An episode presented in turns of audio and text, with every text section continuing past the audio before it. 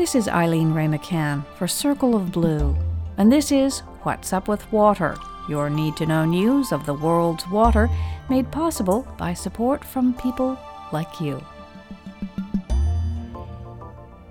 In Australia, parts of New South Wales and Queensland are seeing some of the heaviest rains in 2 years. The storms are a welcome sight for the two eastern states, where severe drought has led to water shortages and catastrophic bushfires. Heavy rainfall throughout the weekend extinguished more than one-third of the bushfires in New South Wales. Experts warn, however, that it will take months of prolonged rainfall for the region to replenish water reserves that were lost during the 3-year drought. And the extreme rain has its drawbacks. Australia's Weather Service issued flash flood warnings over the weekend, while water utilities kept close watch on ash and debris in rivers and reservoirs.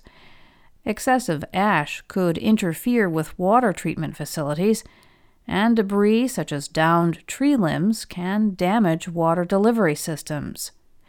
Firefighters expect the storms to dampen but not completely extinguish the rampant bushfires. They told the BBC that the fire season will likely last through April. In the Nile River basin, there is hope for an end to a long-running water feud. Ministers from Egypt, Ethiopia, and Sudan say they will sign an agreement on the Grand Ethiopian Renaissance Dam by the end of this month. Ethiopia built the $4 billion dam on the largest tributary of the Nile, hoping that the added hydropower would spur economic growth and help the country become an electricity exporter. The dam has been a source of tension between Ethiopia and Egypt since it was announced in 2011. Egypt views the hydropower project on the Nile as a fundamental threat because it relies on the river for almost 90% of its water for drinking, agriculture, and industry. Egypt and Sudan have been the main users of the Nile for irrigation and dams. With Ethiopia now emerging as a new player, tensions have risen, threatening political stability in the region. Diplomats from the three nations met last week in Washington, D.C. for several days of talks on the controversial project. According to Reuters news service, there appears to be progress on a key sticking point, which is the schedule for filling the dam's reservoir. When a new reservoir is filled, downstream flow is curtailed. Because of Egypt's dependence on the Nile, any reduction in flow is viewed as a national security issue.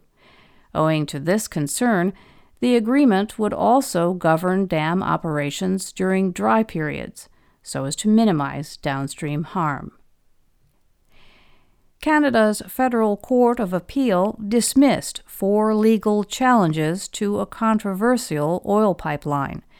The challenges were brought by First Nations groups in British Columbia opposing the expansion of the Trans Mountain Pipeline. The expansion would nearly triple the amount of oil flowing from Alberta to the Pacific coast.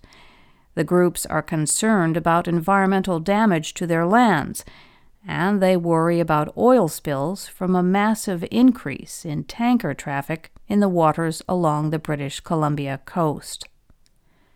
The pipeline began as a private development and was bought by the Trudeau government in 2018. It transports oil and other petroleum liquids from Alberta's tar sands to an export terminal outside of Vancouver. A government representative called the court's decision an endorsement for the federal process of consulting with the First Nations before approving the project. Indigenous leaders have vowed to do their utmost to stop the additional 620 miles of new pipeline. First Nations leaders have 60 days to appeal the dismissal of their complaints for a hearing by Canada's Supreme Court. The chief of the Coldwater Indian Band, one of the groups that brought the challenge, said that option is being considered. In the meantime, expansion of the pipeline can proceed. In the United States, municipal leaders in the Great Lakes states are mindful of rising water levels as warmer and wetter winter conditions have continued high water trends. The Chicago Tribune reported that Lake Michigan reached a record high for the month of January. Water levels were 4 inches above the previous high mark, which was set in 1987. Scientists say the new record suggests a continuation of high water levels, shoreline erosion, and flooding this spring. Lake Huron also set a new record high for January.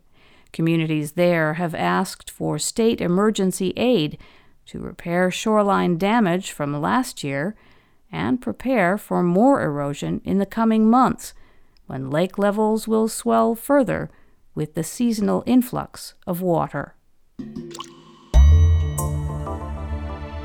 And that's What's Up With Water from Circle of Blue, which depends on your support for independent water news and analysis. Please visit circleofblue.org and make a difference through your tax-deductible donation.